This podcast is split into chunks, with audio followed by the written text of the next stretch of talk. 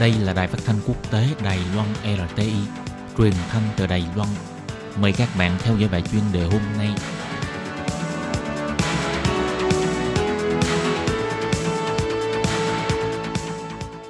Lê Phương xin chào các bạn, các bạn thân mến.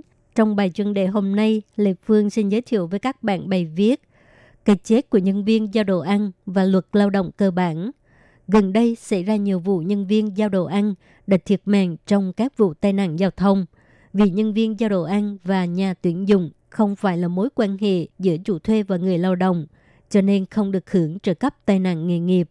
Bình thường cũng không có sự đảm bảo của bảo hiểm lao động, khiến họ trở thành trẻ mồ côi lao động.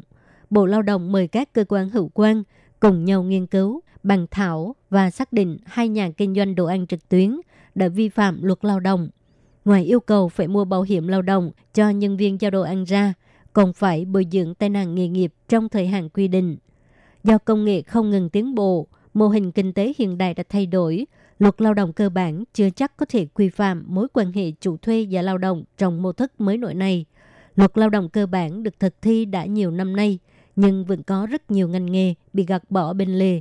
Nguyên nhân là do chủ sử dụng tranh né luật lao động cơ bản, ký hợp đồng hàng năm với nhân viên, dùng mối quan hệ này để thay thế cho mối quan hệ lao động và chủ thuê, không cần phải trả phí bảo hiểm lao động và phí bảo hiểm y tế cho nhân viên, lại còn có thể tiết kiệm tiền về hưu nữa.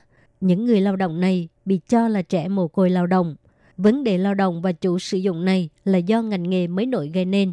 Bộ Lao động căn cứ vào kết quả kiểm tra lao động, nhận định hai công ty giao đồ ăn trực tuyến yêu cầu nhân viên giao đồ ăn mặc đồng phục, sử dụng thùng giữ nhiệt thương hiệu tiêu chuẩn, không đi làm thì cần phải bao trước 24 tiếng đồng hồ, phù hợp với điều kiện quan trọng trong mối quan hệ giữa lao động và nhà tuyển dụng.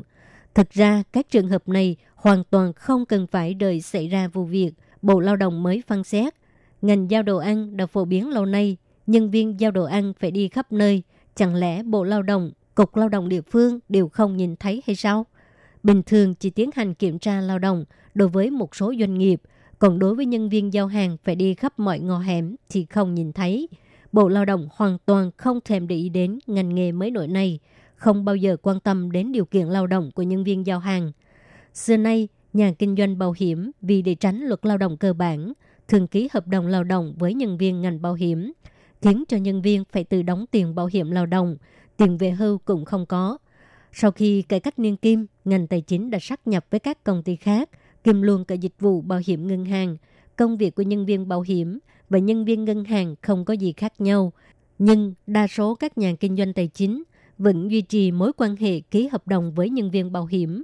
Làm như vậy, nhà kinh doanh ngành tài chính có thể tiết kiệm được rất nhiều chi phí lao động. Nhưng ngành tài chính lại là tập đoàn tài chính lớn nhất trong nước, lợi nhuận cũng rất cao. Vậy mà lại đối xử như vậy với nhân viên của mình. Ủy ban giám sát tài chính cũng mặc kệ cho nhà kinh doanh tự đặt ra các thể lệ. Lâu nay, nhà kinh doanh ngành bảo hiểm đều ký hợp đồng lao động với nhân viên bảo hiểm.